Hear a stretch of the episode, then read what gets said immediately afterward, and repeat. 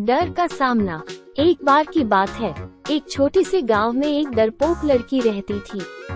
वो शर्मीली थी और लोगों से बात करने में भी डरती थी। हमेशा पीछे पीछे छिपी सी रहती और कभी कोई जोखिम नहीं उठाती थी। लड़की के माता पिता उसके आत्मविश्वास की कमी के बारे में चिंतित थे और उसे और अधिक खुले रहने के लिए प्रोत्साहित करने का प्रयास किया करते थे। उन्होंने उसके आत्मविश्वास को बढ़ाने के लिए उसे कई अलग अलग गतिविधियों और खेलों में भाग लेने के लिए कहा, लेकिन लड़की भाग लेने से बहुत डरती थी। एक दिन, लड़की के शिक्षक ने कक्षा को एक सामूहिक प्रोजेक्ट दिया। लड़की को जानबूझकर कक्षा के कुछ सबसे लोकप्रिय और सबसे अव्वल छात्रों के समूह में रखा गया था। वो घबराई हुई थी और उनके आत्मविश्वास और प्रतिभाओं को देखकर डरी सी हुई थी।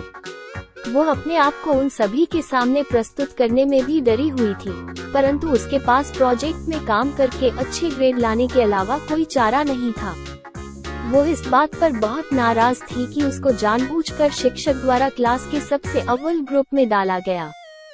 जैसे ही प्रोजेक्ट पे काम शुरू हुआ, लड़की ने पाया कि उसके पास आयोजन और योजना बनाने की अनूठी प्रतिभा है।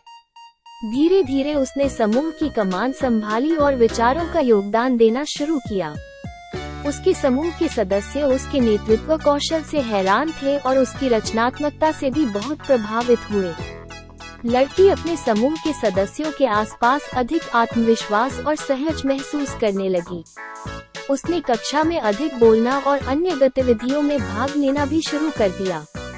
उसके माता पिता ने उसके रवैये में बहुत शानदार बदलाव देखा और उसे और अधिक आत्मविश्वासी देखकर बहुत खुश हुए। जैसे जैसे प्रोजेक्ट आगे बढ़ा, समूह को कुछ चुनौतियों का सामना करना पड़ा, लेकिन लड़की ने हार नहीं मानी। उसने समाधान खोजने के लिए कड़ी मेहनत की और अपने समूह के सदस्यों को चलते रहने के लिए प्रेरित किया।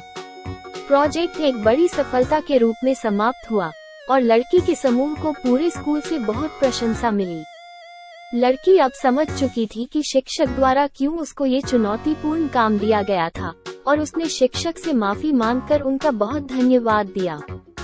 इस अनुभव से लड़की ने एक अहम सबक सीखा।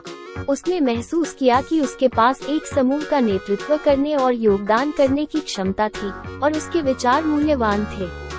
उसने सीखा कि जोखिम उठाना और गलतियाँ करना तब तक ठीक था, जब तक कि वो कोशिश करती रही और हार नहीं मानी।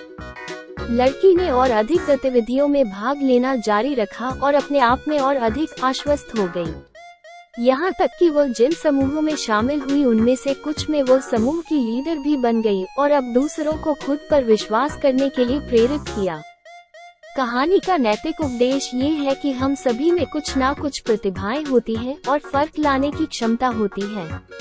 लेकिन हम डरते हैं कि कुछ गलती ना हो जाए और लोग क्या कहेंगे पर हमें इस डर का सामना कर, आगे बढ़कर, अपनी गलतियों को सुधारना और बेहतर बनना चाहिए। जब तक हम प्रयास करते रहते हैं और कभी हार नहीं मानते, जोखिम उठाना और गलतियाँ करना ठीक है।